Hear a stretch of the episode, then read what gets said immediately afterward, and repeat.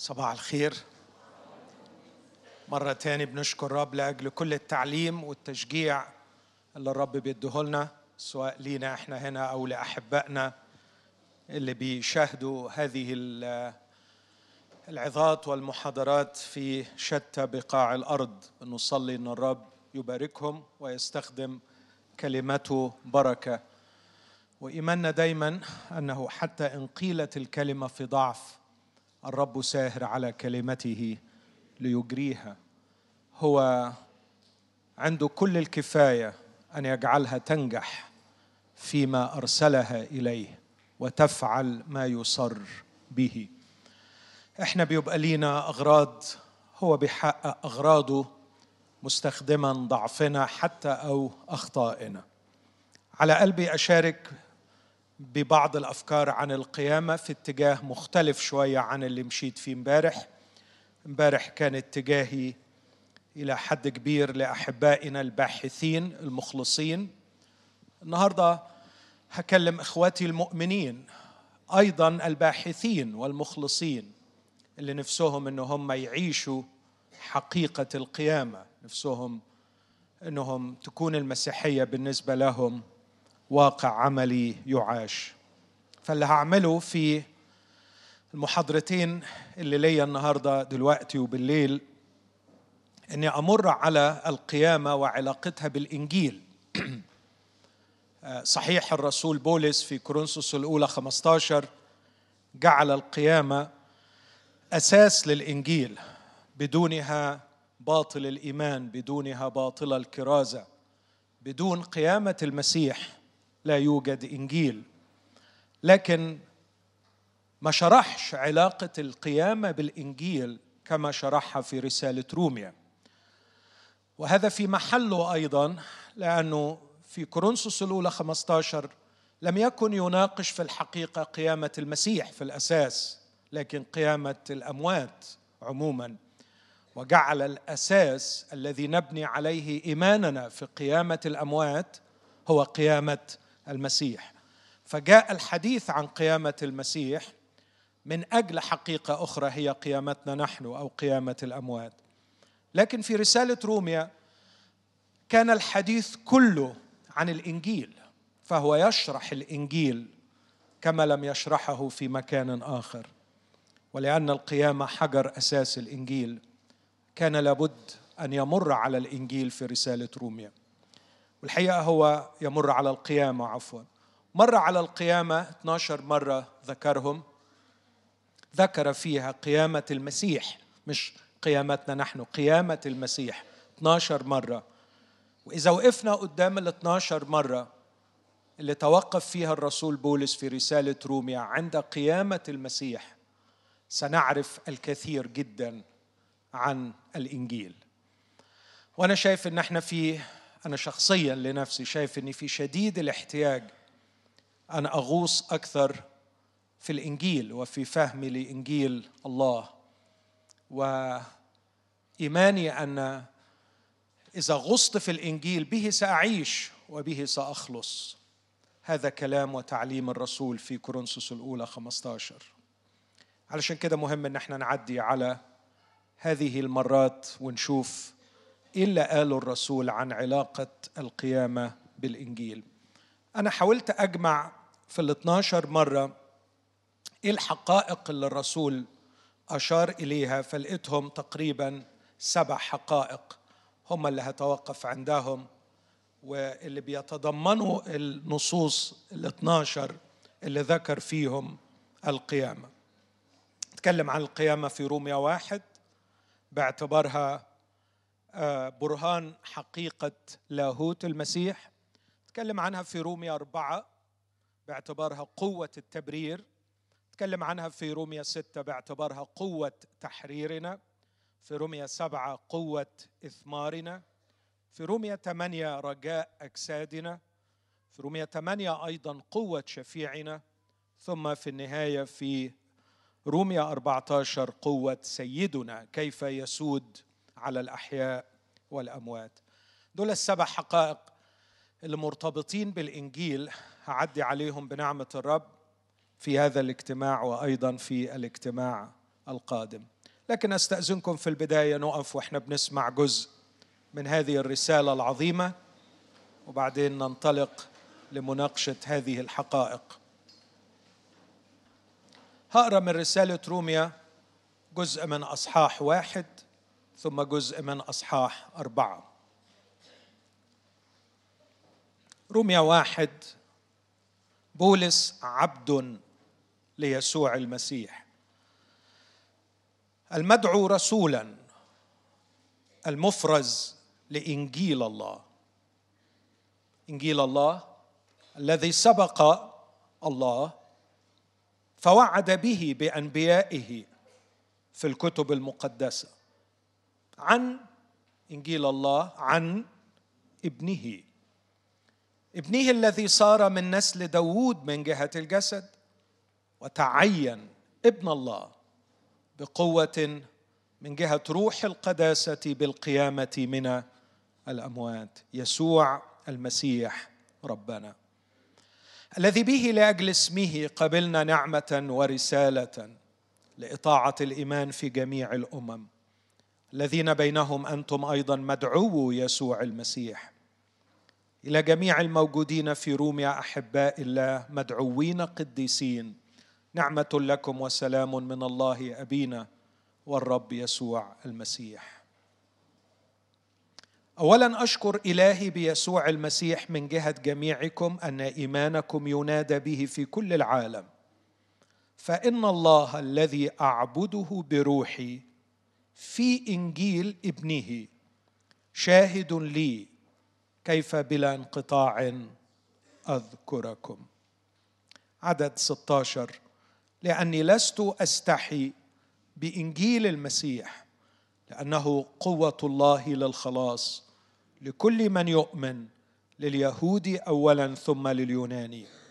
لأن فيه معلن بر الله بإيمان لإيمان كما هو مكتوب. أما البار فبالإيمان يحيى ثم أصحاح أربعة. عدد 18 عدد 17 عفوا. كما هو مكتوب كلام الله لإبراهيم إني قد جعلتك ابا لأمم كثيرة أمام الله الذي آمن به الذي يحيي الموتى. ويدعو الأشياء غير الموجودة كأنها موجودة. فهو أي إبراهيم على خلاف الرجاء آمن على الرجاء لكي يصير ابا لأمم كثيرة كما قيل هكذا يكون نسلك. وإذ لم يكن ضعيفا في الإيمان لم يعتبر جسده وهو قد صار مماتا إذ كان ابن نحو مائه سنة ولا مماتية مستودع سارة. ولا بعدم إيمان ارتاب في وعد الله بل تقوى بالإيمان معطيا مجدا لله.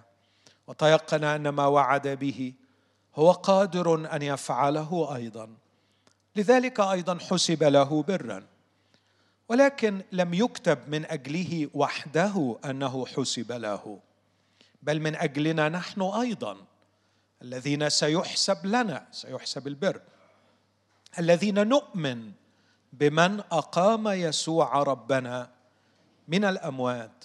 يسوع ربنا الذي أسلم من أجل خطايانا وأقيم لأجل تبريرنا. آمين. هذه هي كلمة الرب.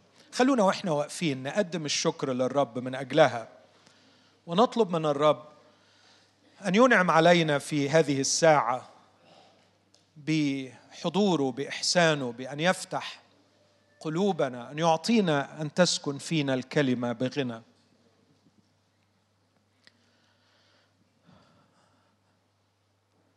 حبيبنا نثق أن محبة قلبك من نحونا. هي نفسها المحبة التي جعلتك تدخل عليهم والأبواب مغلقة. وتقف في الوسط وتقول لهم سلام لكم. لقد كنت تؤسس لهذا الحضور العظيم الذي لم تحرم منه كنيستك على مر العصور. أنت في وسطها. هذا هو جوهرها. هذا هو سر وجودها. بدونك في وسطها لا كنيسة لا وجود لها لا معنى لها. نشعر بالضياع نشعر باللا هويه إذا غبت عنا. لذلك نتضرع إليك بروحك القدوس. ألا تمسك أعيننا عن معرفتك. أن تلتهب قلوبنا فينا بحضرتك. أن نستشعر جميعا عمق انتمائنا لك وارتباطنا بك. أيها الحي أيها الحي فتتدفق الحياة منك إلينا. فنشعر بأننا أحياء ونشعر بقيمة الحياة. انعم علينا انعم على عبدك في ضعفه ضعف الجسد والروح والفكر. وانعم على إخوتي وأعطنا أن نتعلم حقك. افتح الحق أمامنا وقودنا إليه. أبانا لأجل الغالي حبيبك وحبيبنا يسوع استجب لنا. آمين.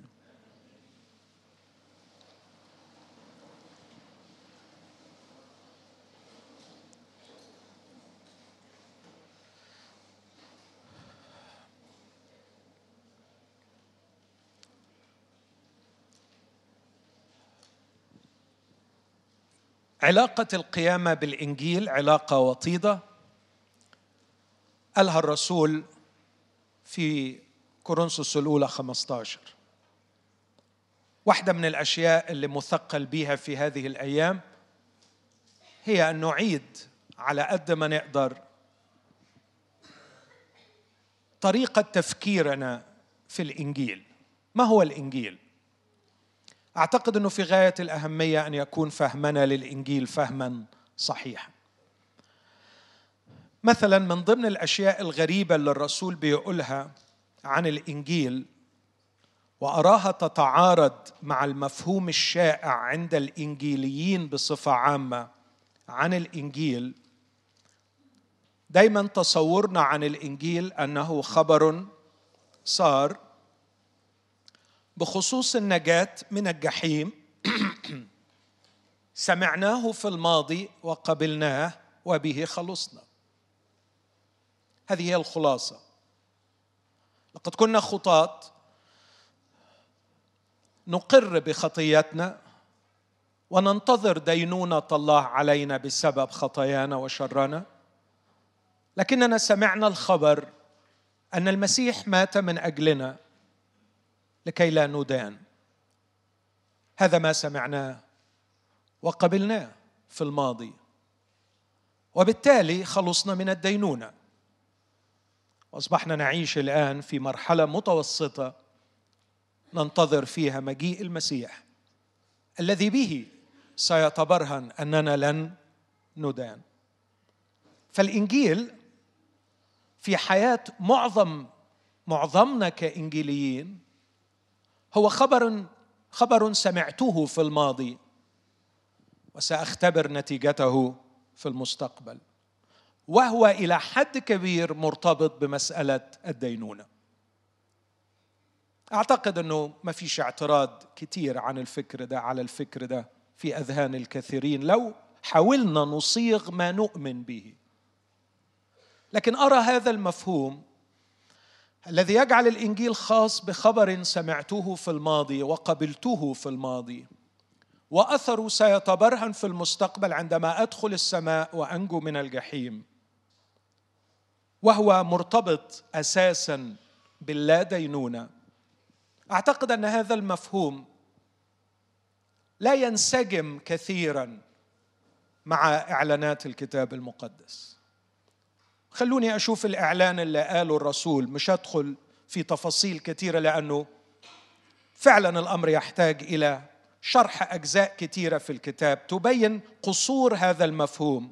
لكن كورنثوس الأولى 15 في كلمات كالرصاصات التي تهدم كل فكر خاطئ. بولس يوجه هذه العبارات.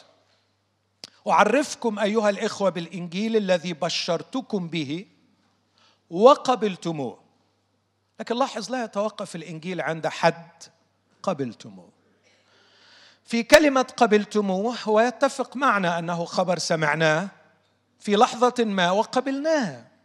وهذا رائع وهو جزء من الإنجيل لكنه ليس كل الإنجيل. لكن التكملة. قبلتموه وتقومون فيه. لا أسمع كثيرا لأحد يدعوني للإقامة في الإنجيل. أسمع كثيرا كارزين يدعونني لقبول الإنجيل. لكني لا أذكر معلمين يعلمونني كيف أقيم في الإنجيل. وكأن الإنجيل هو عمل المبشر وليس عمل المعلم. أو كأن المبشر عندما يبشر بالإنجيل لا يدعو للإقامة في الإنجيل لكن يدعو إلى نوال تذكرة لدخول السماء. هذه البشارة ناقصة. سماها واحد بوليس التأمين مجانية ضد الحريق والنار. هذا ليس هو الإنجيل. ولقد أنتج عددا كبيرا جدا من العذارى الجاهلات. وأدخل كثيرا من الزوان في وسط الحنطه هذه البشارة الناقصة. التي كانت تداعب ضمير هائج بسبب الخطية. التي كانت تداعب عقل خائف من المستقبل. كل ما يرجوه ليس الارتباط بشخص يسوع المسيح والإقامة فيه لكن مجرد الحصول على الضمان والنجاة من الجحيم. هؤلاء بالملايين ارتبطوا بالمسيح. في الحقيقة لم يرتبطوا بالمسيح. ارتبطوا بهذا الإنجيل الذي يتكلم عن النجاة من الجحيم. لكن الرسول يقدم إنجيل عجيب من ثلاث أشياء. قبلتموه وفيه تقومون. واسمع التعبير اللي عمري ما سمعت حد بيكلمني عنه. وبه أيضا مش خلصتم لكن به أيضا تخلصون أعتقد ده يغير شوية مفهومنا للإنجيل. الإنجيل هو قبول وإقامة وخلاص مستمر. إن كنتم تذكرون أي كلام بشرتكم به إلا إذا كنتم قد آمنتم عبثا. هذا يجعلنا نقف برعب أمام هذه العبارة. إلا إذا كنتم قد آمنتم عبثا. هذا يعني أن هناك من آمنوا عبثا. هل من الممكن في غياب تعريف واضح محدد للإنجيل أن نقود الناس إلى إيمان عبثي؟ ده كلام الرسول هنا. نعم. نعم. أعتقد أكمل الصورة بمرة أخرى يتكلم فيها الرسول عن الإنجيل في رسالة غلاطيا وبيقول إنه بعدما كرز للإنجيل بالإنجيل ذهب ليعرض الإنجيل الذي كرز به على إخوته في أورشليم بعدين يقول عبارة مرعبة لئلا أكون قد سعيت باطلا. اذا عدم وضوح تعريف الإنجيل في أذهاننا قد يقود إلى سعي باطل أو إلى إيمان عبثي. وفي الأولى خطر كبير على الكارز وفي الثانية خطر كبير على من يؤمن. عشان كده إخوتي أنا محتاج إني أراجع ما هو الإنجيل الذي أكرز به؟ هل من الممكن أن يوجد إنجيل آخر؟ رسول قال آه ممكن يوجد إنجيل آخر. هل هذا الخطأ كان قاصرا على الناس في القديم أيام الرسول؟ لكننا عندنا حصانة ضد الكرازة بإنجيل آخر لا أعتقد. هل من الممكن أن يكون بيننا من آمنوا عبثا؟ نعم. وهل بيننا من يكون يكرز باطلا؟ نعم. أو يسعى باطلا. علشان كده نحتاج أن نعرف ما هو الإنجيل. وباختصار شديد للغاية وبدون دخول في تفاصيل كثيرة الإنجيل ليس تقديم عقيدة. الشخص يقتنع بها ولا قبول عطية الشخص ينالها. لكن الإنجيل دعوة للارتباط بشخص يسوع المسيح. ليس مجموعة من العقائد مقدمة للعقل ولا عطية حاضرة أو أبدية مقدمة للقلب يفرح بها. لكنه صحيح يحوي كثير من العقائد التي تحتاج إلى فهم يحوي الكثير من الأفكار العميقة. وصحيح أنه مكدس بالعطايا بكل بركة روحية في السماويات. لكن ليست العقائد جوهره ولا العطايا جوهره الإنجيل هو دعوة للارتباط بشخص يسوع المسيح. سبيرجن في كلامه البسيط جدا والعميق جدا وكان هذا هو سر تفوقه كامير للمنبر. قال اختباري المسيحي نظر إلي فنظرت إليه وصرنا واحد. عندما أخرج من قاعة الاجتماع أنا معه وهو معي. هو يقول أنتم في وأنا فيكم. عندما أخلد للنوم وقبل أن أستسلم للنوم شماله تحت رأسي يمينه تعانقني. عندما أخرج في الصباح لمواجهة يوم جديد في الحياة لا أواجهه كإنسان في آدم بل كخليقة جديدة كائن جديد إنسان في المسيح. لا أملك ولا أستطيع ولا اجرؤ أن أفكر بالاستقلال عنه أو أن أقرر بالاستقلال عنه أو أن أختار بالاستقلال عنه. أو أن أغضب بالاستقلال عنه أو أن أحزن بالاستقلال عنه أو أن أفرح بالاستقلال عنه. الإنجيل لم يعطيني عقيدة يستعملها عقلي. الإنجيل لم يعطيني عطية سأفرح بها. الإنجيل وحدني مع شخص. صرت أنا وهو واحد. وهذا النوع من الارتباط ليس ارتباط فكري. ليس ارتباط فكري. ليس ارتباط عقيدي ليس ارتباط حتى شعوري لكنه ارتباط أعمق من هذا لا يفهم إنه سر. هكذا المسيح يقول بولس عن الكنيسة والمسيح يقول هكذا المسيح. لأننا جميعا بروح واحد قد اعتمدنا إلى جسد واحد وجميعا سقينا روحا واحدا صرنا في ارتباط عجيب غريب مع هذا الرأس جسد. ارتباط أعمق جدا من إنه يكون تبنيت فكر المسيح. أطيع تعاليم المسيح. أسلك بأخلاقيات المسيح. نو لا مش كده. ما هوش كده. هو حاجة أعمق من ده كله. أعمق من ده كله. طبعا أيوه طبعا. تحصيل حاصل فكرة اللي ارتبط هذا الارتباط الحقيقي بالمسيح مش هيروح الجحيم. تحصيل حاصل تحصيل حاصل لأنه هو أصبح جزء من حتى كلمة جزء دي مش صح. كان المسيح مركب من مليون جزء لكن أصبح هو والمسيح واحد. ف معرفش أتخيل ملهاش مكان من الإعراب إنه يروح الجحيم. خلاص. فده موضوع ما يتحكيش فيه موضوع ما نقعدش نناقشه كتير.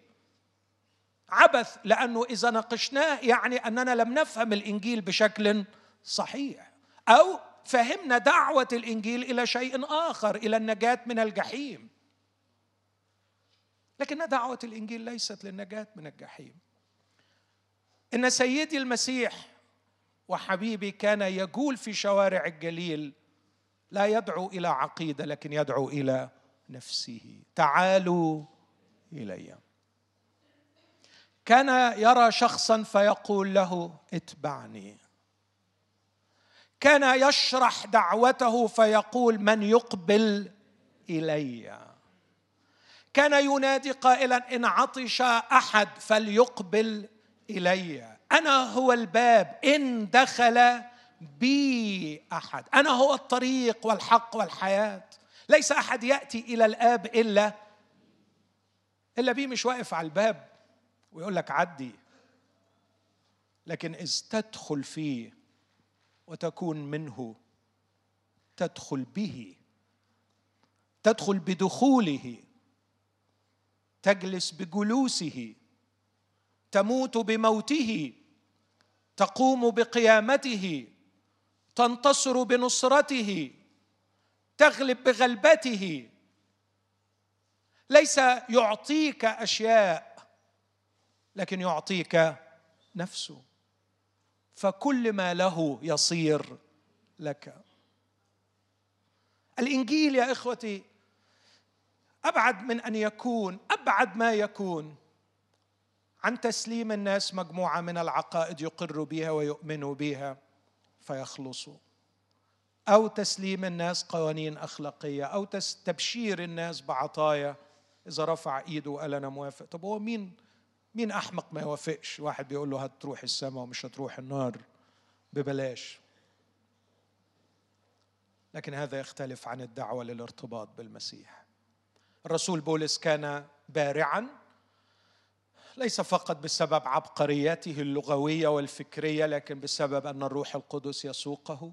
لخص في كلمتين فيه تقومون وبه تخلصون.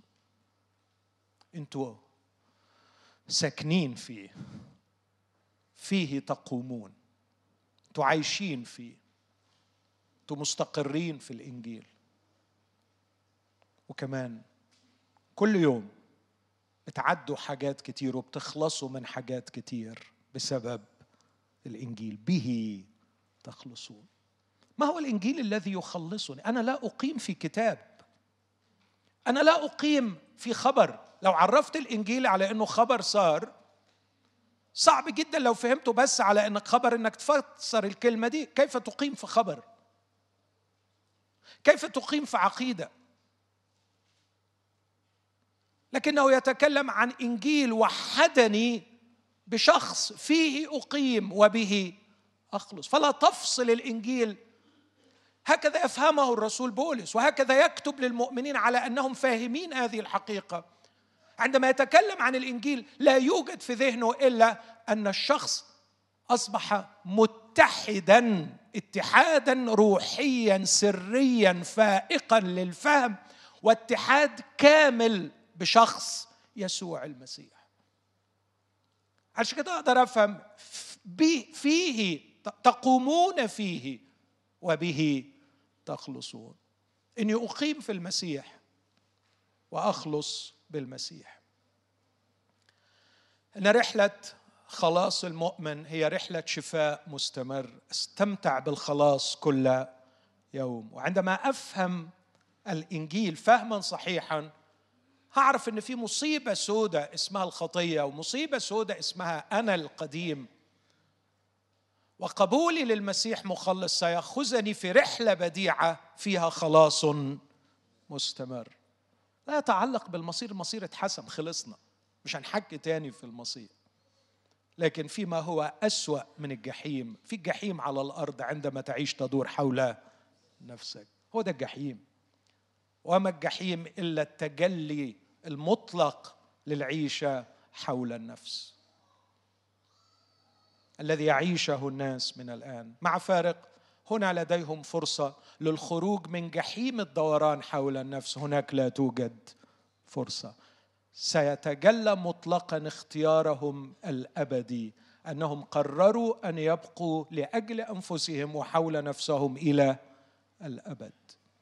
لكن الذين قبلوا الخلاص يعيشون هذه الرحلة رحلة الشفاء وبه تخلصون. هذا المفهوم مهم جدا في ارتباطه بموضوع القيامة بحيث ان القيامة تورينا كيف حدث هذا وتكشف لنا عظمة هذا المفهوم.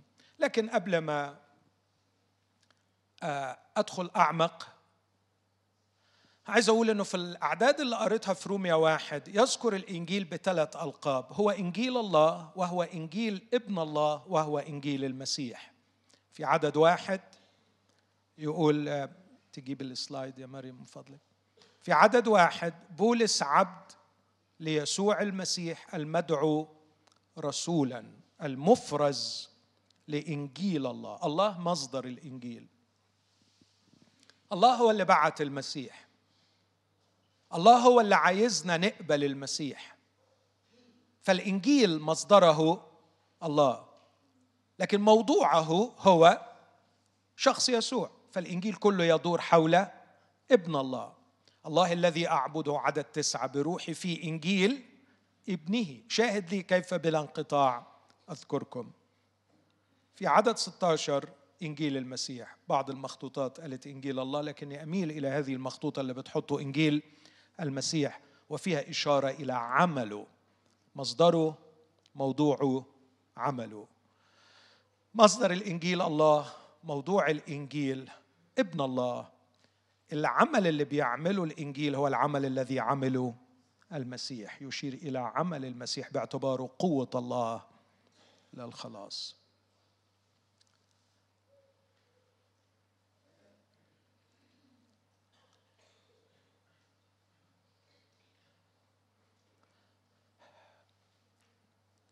وأنا بفكر في الإنجيل.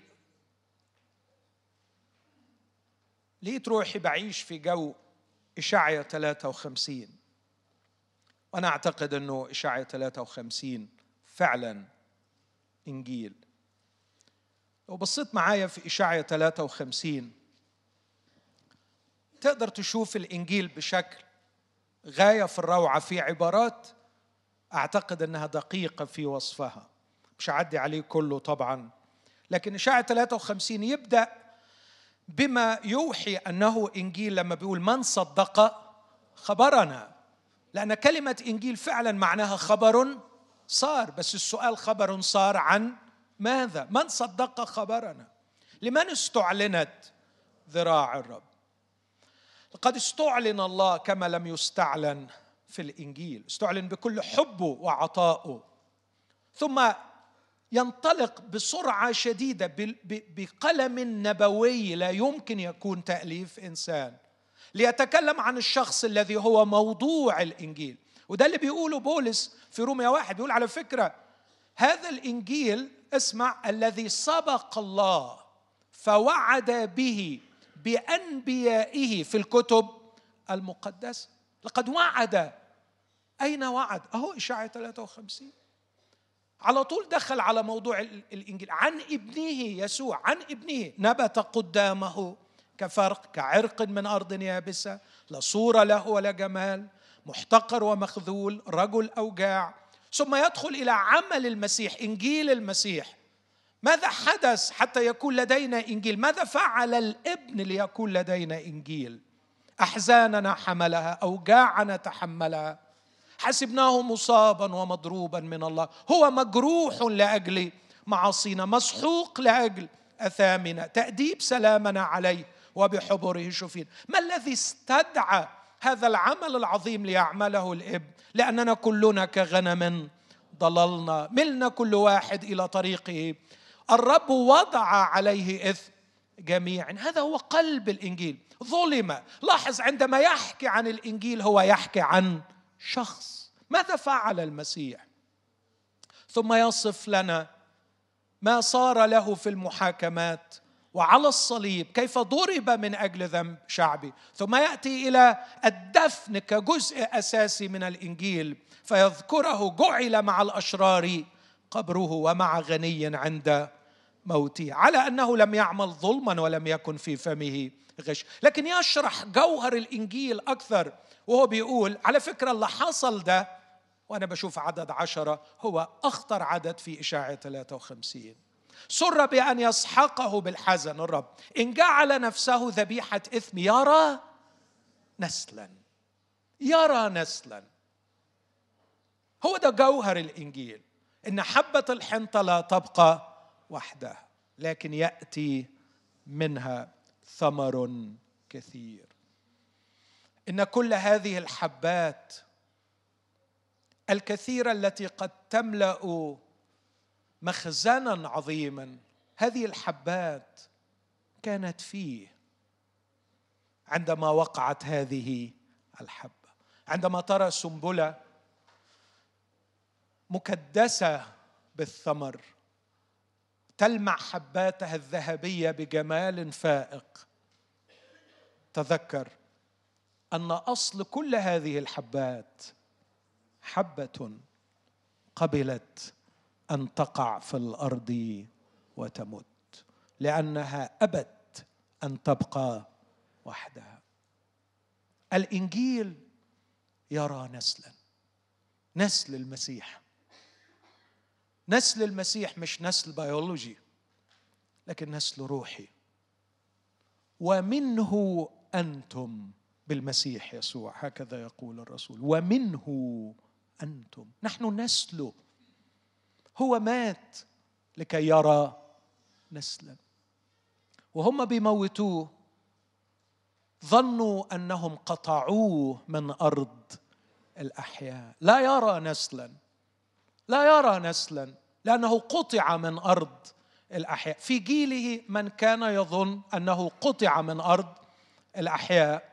يعني قطع من أرض الأحياء دي الترجمة الأدق. فلا يرى له جيل لا يرى له نسل. لكن الله بيقول بالعكس ده قطعه من أرض الأحياء هو الذي سيجعل له نسلا. يرى نسلا. اسمع الكلمة اللي بعدها يرى نسلا إيه؟ تطول أيامه في نسله. هو يقول يا إلهي لا تقبضني في نصف أيامي. لكن عندما قام من الأموات. ذهب إلى العليه لينفخ ويخلق النسل. والمسيح موجود الآن حي إلى الآن. لم يقطع من أرض الأحياء إنه يملأ أرض الأحياء بحضوره. يملأها من خلال نسله. تطول أيامه ومسره الرب بيده تنجح. ان مسره الله في العالم تنجح. ان مقاصد الله في الأرض تتم. ان مقاصد الله لم تقتصر على 33 سنة أو ثلاث سنين في أورشليم والجليل. لكن مقاصد الله في كل التاريخ تتم من خلال المسيح الذي تطول أيامه تطول أيامه من خلال نسله. ومسره الرب بيده تنجح. الجزء الأول أيضا من عدد 11 من تعب نفسي. كلمة من تعب معظم العارفين يعرفوا إنه من المخاض. مخاض الحبلى وهي تلد. نفس التعبير. المرأة تتمخض بألم مرعب مرعب. لكن وهي تتمخض بالألم المرعب تلتقط أنفاسها لتعزي نفسها بشيء واحد. أنه بعد قليل ستسمع صرخه ما أجملها. تخبرها بأنه قد أتى لها ابن. هو يتمخض يتعب على الصليب كان يصرخ ويتأوه. لكنه في تأوهه كان يرى نسلا آتيا. فمن تعب نفسه من مخاض نفسه من تعب نفسه يرى ويشبع. وعبد البار بمعرفته. يبر بمعرفته هنا أرجو أن إحنا برضو ننتبه ليه لأنه الكلمة جميلة. لما يقول وعرف آدم امرأته. مش معناها أنه تعرف عليها لكن توحد معها. بمعرفته بالتوحد معه. عبد البار بالتوحد معه. يبرر كثيرين. وأثامهم هو يحملها. لذلك أقسم له بين الأعزاء ومع العظماء. يقسم غنيمة من أجل أنه سكب للموت نفسه وأحصي مع أثمة وهو حمل خطية كثيرين وشفع في المذنبين. هذا هو الإنجيل يا أحبائي. توحد مع شخص المسيح. أتمنى أن الرب يصحح مفاهيمنا. أتمنى إن إحنا نخرج من المحاضرة دي. وفي ذهني سؤال واحد بسأله لنفسي. المسيحية إيه والخلاص إيه؟ هل أنا متوحد مع المسيح؟ متوحد مع المسيح؟ وشي في وشه على طول. يعني هل لما أقوم الصبح وشي في وشه؟ هل وأنا ماشي طول اليوم وشي في وشه؟ ما هو شعورنا من نحو المسيح؟ بشوف في حياة ابني صورة للاختبار المسيحي لأنه كان جاي من بعيد قوي. وبعد قبوله للمسيح كتب مرة رسالة وهو كان عايش في بيت لوحده.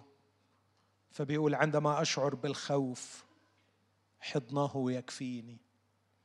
بالليل لما أجي أنام حضنه يكفيني. اطمنت ساعتها إنه قبل المسيح. قبل المسيح مش لأنه بيرنم قبل المسيح مش لأنه بيوعظ. قبل المسيح لأنه بالليل عندما يخاف يجد حضن المسيح يكفيه. هذا هو الإنجيل في عمله. حضن المسيح يشبعني عندما تهاجمني اللذات. أعرف هذا الصديق العزيز الذي قال لي وهو أستاذ كبير في الطب كلما أتعرض لتجربة بشهوة جنسية أخفي رأسي في حضن سيدي وأقول له هجمي احضني. هؤلاء الذين يلجؤون بسرعة باستجابة ريفلكس رد فعل تلقائي لحضن الحبيب عندما تهاجمهم المخاوف عندما تهاجمهم التجارب. هذا يجعلني متيقن أنهم فعلا يقومون فيه وبه يخلصون لكن أن تمارس عبادة في مكان أن تردد عقائد صحيحة عن المسيح أن تحفظ الكتاب المقدس هذا ليس الإنجيل.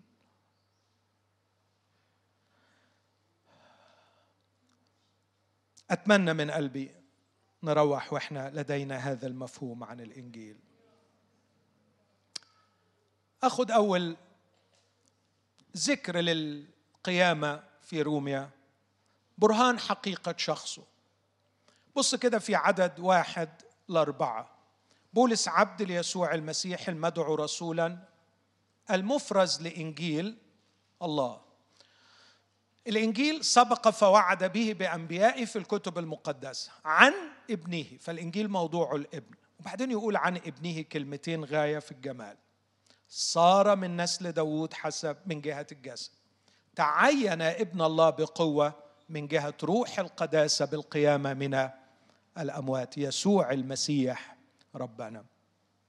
صار من نسل داوود من جهة الجسد. أنا حاططهم سطرين واضحين قدامنا؟ مش قوي. معلش بقى يعني ده آخري. لكن تعين ابن الله بالقيامة من الأموات. يعني لو مش شايف قوي حاول تركز معايا. صار وتعين. صار من نسل داوود من جهة الجسد. لكن تعين ابن الله بالقيامة من الأموات.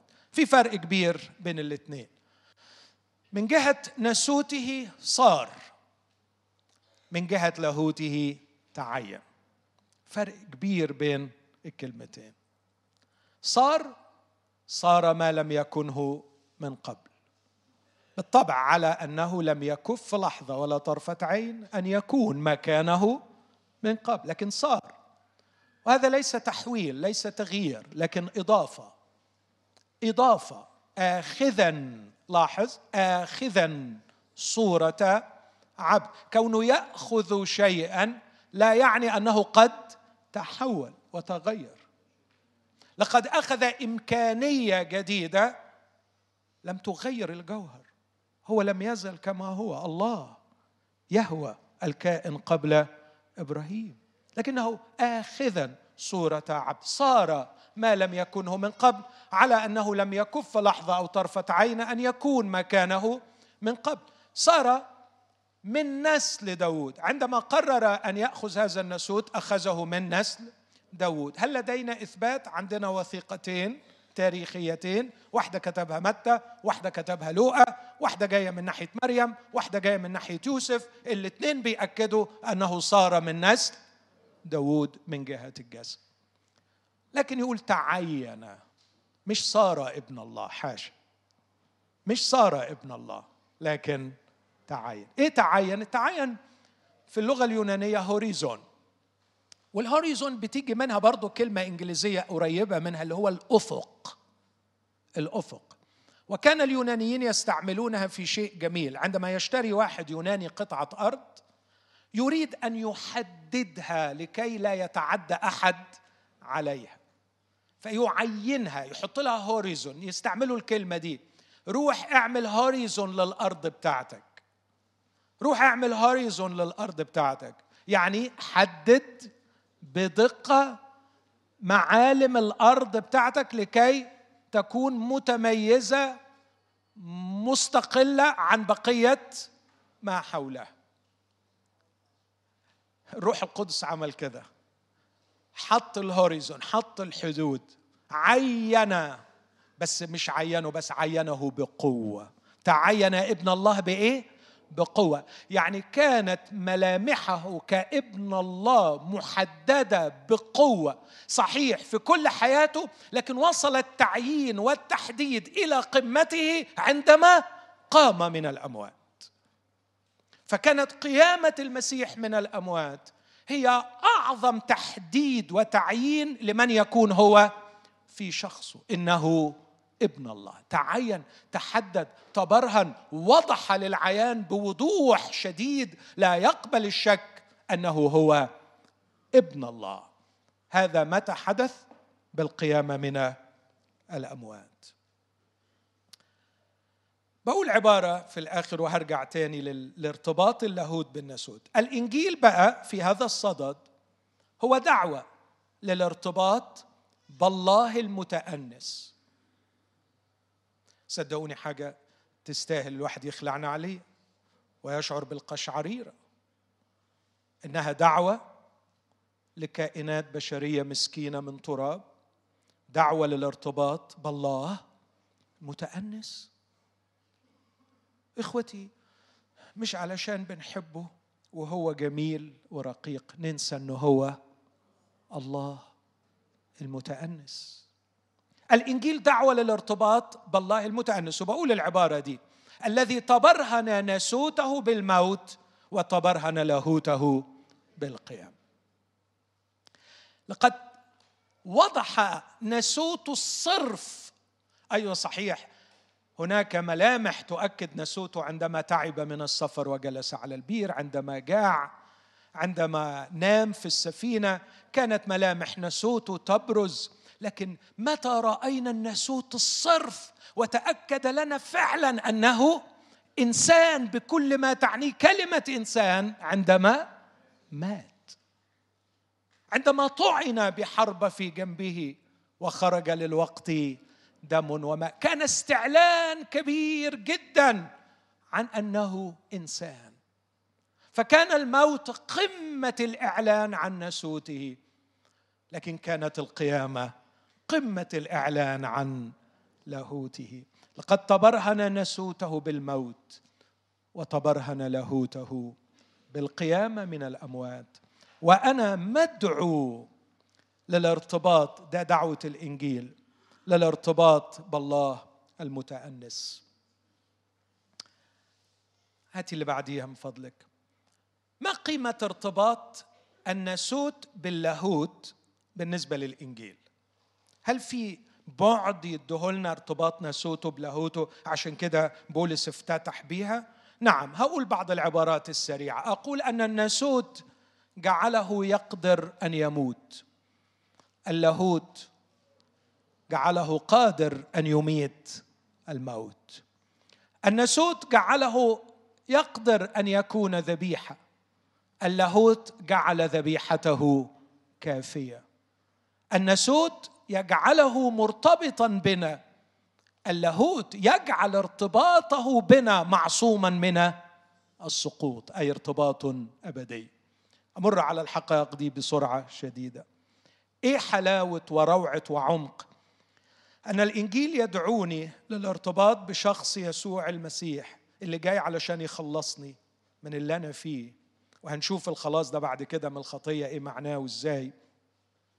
إيه قيمة إنه الشخص ده في أول ما يبدأ يتكلم عن الإنجيل يروح مبين إن موضوع الإنجيل يسوع المسيح هو لاهوت وناسوت علشان عايز يهيأ لثلاث حقائق في غاية الأهمية.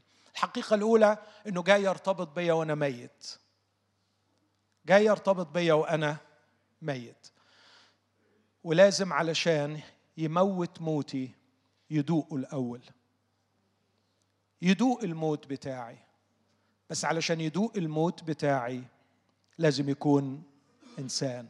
وعشان يقدر يموت موتي لازم يكون الله. فيسوعي هو الله وهو إنسان. يقدر أن يموت ويقدر أن يميت الموت. له كل المجد. لو ما كانش ناسوت ما يقدرش يقول جاءت الساعة ليتمجد ابن الإنسان. إيه مجدك ابن الإنسان؟ قال حبة الحنطة هتقدر تقع في الأرض. هو ده مجدي. تخيلوا هو فرحان بكده. وكأنه فرح شغوف لأنه استطاع أن يكون إنسانا لكي يقدر أن يموت. عشان كده ما كانش الموت بالنسبة له كارثة ولا بلوى لكن كان يسعى إليه. لما أتت الساعة ثبت وجهه نحو أورشليم. يوحنا 14 قوموا ننطلق من ها هنا اليونانيين جايين يشوفوك جايين يتفرجوا عليك. هذا هو مجدك. قال لهم لا مجدي مش يبقى فرجة. مجدي إن حبة الحنطة تقع في الأرض وتموت. مجدي أن أموت. مرة زمان عملت خدمة كنت بقارن فيها بين فكر العالم وفكر المسيح. فكر العالم طبقا لداروين هو البقاء. البقاء. البقاء عايزين البقاء والصراع كله من أجل البقاء. المسيح يقول حبة الحنطة إن لم تقع في الأرض وتمت فهي تبقى والبقاء ده مش هو اللي أنا عايزه. لكن أنا عايز أموت لكي آتي بثمر كثير. لكن أيضا بقول إنه الناسوت جعله كفوا أن يكون ذبيحه هو حابب يسفك دمه لأنه بدون سفك دم لا تحصل مغفرة. هو جاي يبقى ذبيحه من ساعة ما جه قال هو ذا حمل الله يوحنا الذي يرفع خطية العالم. هو قال عن نفسه ينبغي أن يرفع ابن الإنسان. هو ناوي يبقى ذبيحة بس ذبيحته كان مستحيل تكفي كل العالم لو ما كانش هو الله. لكونه إنسان ينفع يكون ذبيحة. لكونه الله ذبيحته تكفي. تقدر تقولها بفرح أنا مرتبط بشخص يسوع المسيح لأنه إنسان ينفع لأنه الله يكفي. عشان كده يوحنا يقول وهو كفارة لخطايانا ليس لخطايانا فقط بل لخطايا كل العالم. لو كل العالم عايز يجي ذبيحة المسيح تكفي. الذي بذل نفسه فدية لأجل الجميع لأجل الجميع. كان لابد أن يكون إنسانا لكي يكون ذبيحة وكان لابد أن يكون الله لكي تكون ذبيحته كافية. كان لابد أن يكون إنسانا لكي يقدر أن يموت وكان لابد أن يكون الله لكي يقدر أن يميت الموت. ده اللي بيقولوا إنه قهر الموت وقام لسبب واحد إنه هو الله. لماذا تبرهن ابن الله بالقيامة؟ لأنه بالقيامة ورانا إنه غلب الموت قهر الموت. هو الله. فرق كبير قوي إنك تقوم واحد وإن أنت تدخل إلى الموت وتعمل إيه؟ وتقوم. انقضوا هذا الهيكل وفي ثلاثة أيام. أقيم. على فكرة أنا جاي علشان أموت وأميت الموت. أميت. هاخد موتكم وموته. ما أجمله. لا أعرف كيف ابتلع موتنا هناك. ظنوا أن الموت ابتلعه. بينما هو هناك كان يبتلع الموت ويميته وينهيه إلى الأبد. علشان كده كان بلغة المنتصر العظيم يقول لتلاميذه قبل ما يروح للموت إني أنا حي فأنتم ستحيون. حي إزاي وأنت رايح تموت؟ حي إزاي وأنت رايح تتصلب؟ أيوه أنا الحي الذي ستتبرهن حياته عندما يبتلع الموت. الحي الحقيقي. ليس هو الذي فقط لا يموت لكن الذي يغلب الموت ويميت الموت. لكن أيضا بقول حاجة أخيرة. ارتباط اللاهوت بالناسوت في دعوة الإنجيل بناسوته صار مرتبطا بنا. وده شيء جميل. ما كانش يبقى قريبنا. ما كانش يبقى مش شايف يا بنتي. 15 طيب. الصبح النهارده صديق عزيز ليا في مستشفى بيعمل عملية فبعت له رسالة وبقول له قربنا قربنا صاحب السلطان في السماء والأرض. تخافش. إحنا تبع حد كبير قوي. يا بختنا بيه. يا بختنا بيه. في حد قربنا كبير قوي. إزاي بقي قربنا بالناسوت بدون التجسد كان يفضل ربنا لكن عمره ما يبقى قربنا إذ قد تشارك الأولاد في اللحم والدم. اشترك هو أيضا كذلك فيهما لكي يبيد بالموت. من ثم كان ينبغي أن يشبه إخوته في كل شيء لكي يكون رحيما ورئيس كهنة أمينا فيما لله حتى يكفر خطايا الشعب. بقي قربنا لما هبص في عينيه في الآخر مش أشعر إني غريب. عنه. يكون هو بكر بين إخوة كثيرين. إخوة. إحنا إخواته. له كل المجد بالقيامة من الموت. بعد أن قام يقول لرسولة الرسل أو الرسولة إلى الرسل اذهبي قولي لإخوتي إني أصعد إلى أبي وأبيكم. هناك سأحضنه.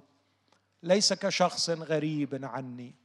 لكن سأشعر وأنا في حضنه أني من لحمه ومن عظامه. أنا منه هو قريبي كيف صار قريبي بالناسوت لكن ركز معايا. كانت هناك تربطه علاقة بالملائكة قبل أن يسقطوا من السماء. وكانت له علاقة مع آدم قبل أن يسقط في الأرض. لكن علاقتي به معصومة من السقوط. لأن ناسوت لا يفارق لاهوته لا على الأرض ولا على الصليب ولا في السماء.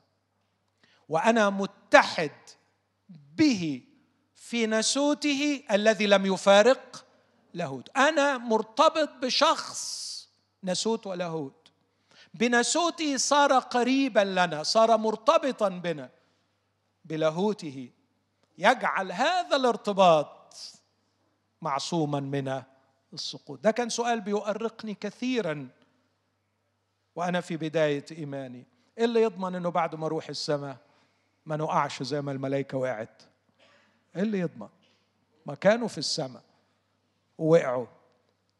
أقول يا أحبائي مش هقع لأني فيه وعلشان أنا أقع لازم هو يقع وهو مش ممكن يقع يبقى أنا مستحيل إني هقع.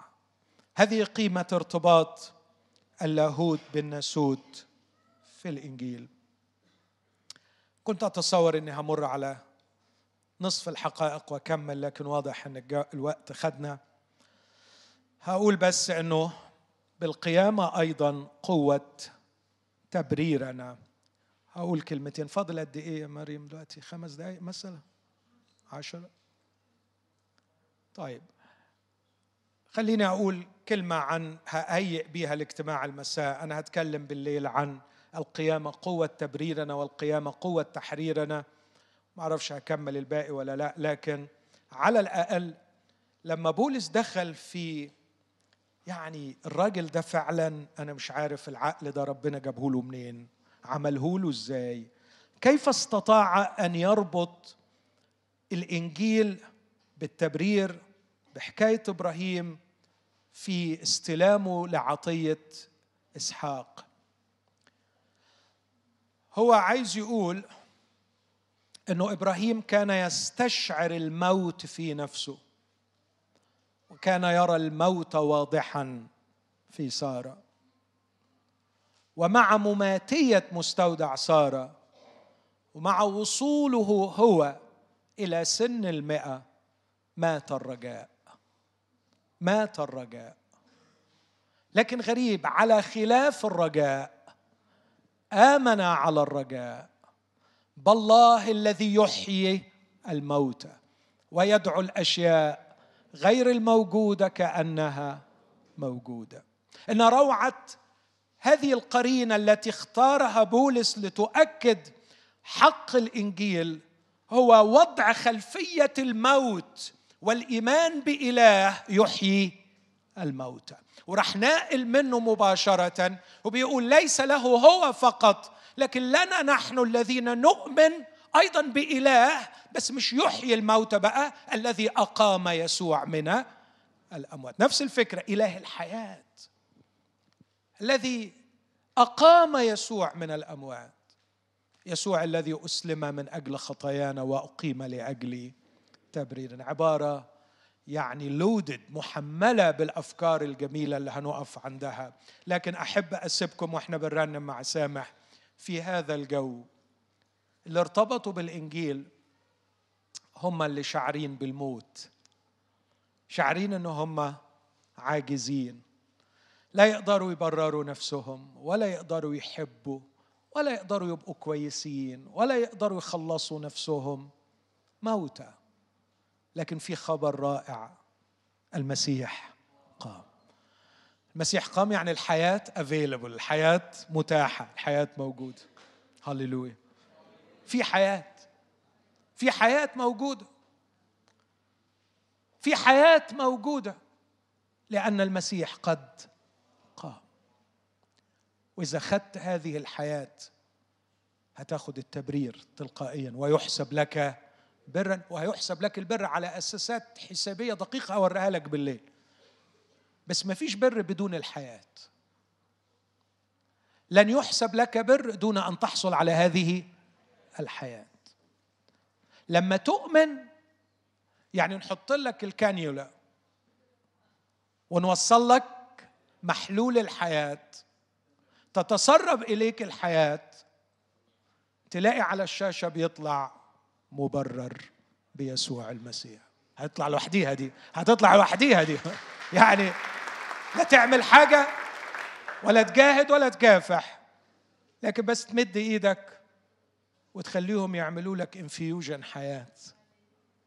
أول ما تدخل الحياة وتجري يعلن أمام الله أنك بار. بتبرير اسمه تبرير الحياة. روميا 5 18 تبرير الحياة الحياة ليست مفعول به. تبرير الحياة لكن مضاف ومضاف إليه. تبرير نبعه جاي من الحياة. لأن الحياة دي لما امتحنت أمام الله أعظم بار أعظم حياة بارة. فأنت واخد حياة البار فتبقى تلقائيا مبرر أمام الله. بر ينبع من الحياة ونوع من التبرير اسمه تبرير الحياة. إذا الحاجة الأساسية هي مش للبر الحاجة الأساسية هي للحياة. وعشان كده لو تلاحظ يسوع لم يكن يكرز بالبر لكن يسوع كان يكرز بالحياة. واللي بيسمعوا الدعوة دي المفروض يكونوا حاسين بالموت في روحهم بالعجز الكامل. مش جاي يقول له ماذا أفعل لكي أرث الحياة؟ أنت بتفعل يبقى أنت قادر يبقى فيك نفس يبقى مش هتاخد حاجة غلبان. لكن هذه الدعوة مقدمة للعاجزين. خلونا نقف نقدم له الشكر. هذا الذي مات وقام. انظر إليه مقاما انظر إليه غالبا للموت انظر إليه نافخا نسمة الحياة نفخة الحياة في كل من قبله بالإيمان. انظر إليه وهو يحب حتى الموت ويحب بعد الموت فينفخ فينا الحياة ينفخ الحياة. كي نحصل على حياة تحمل في ذاتها برها. فنحسب أبرارا لا لسبب عملناه لا لشيء عملناه. نحسب أبرارا بسبب نوع الحياة التي تجري فينا. هذا هو الإنجيل. غمض عينك غمضي عينك وردد في قلبك. قول يسوع قام يسوع قام الرب قد قام بالحقيقة قام. افرح. ارتبطت به. هذا الذي لم يفارق نسوت لاهوت. بنسوته مات بلاهوته أمات الموت. بنسوته ذبح بلاهوته ذبيحته كافية. بنسوته جعلني قريبا له بلاهوتي ارتباطي به معصوما إلى الأبد أبدي. يا لعز بي هذا هو الإنجيل.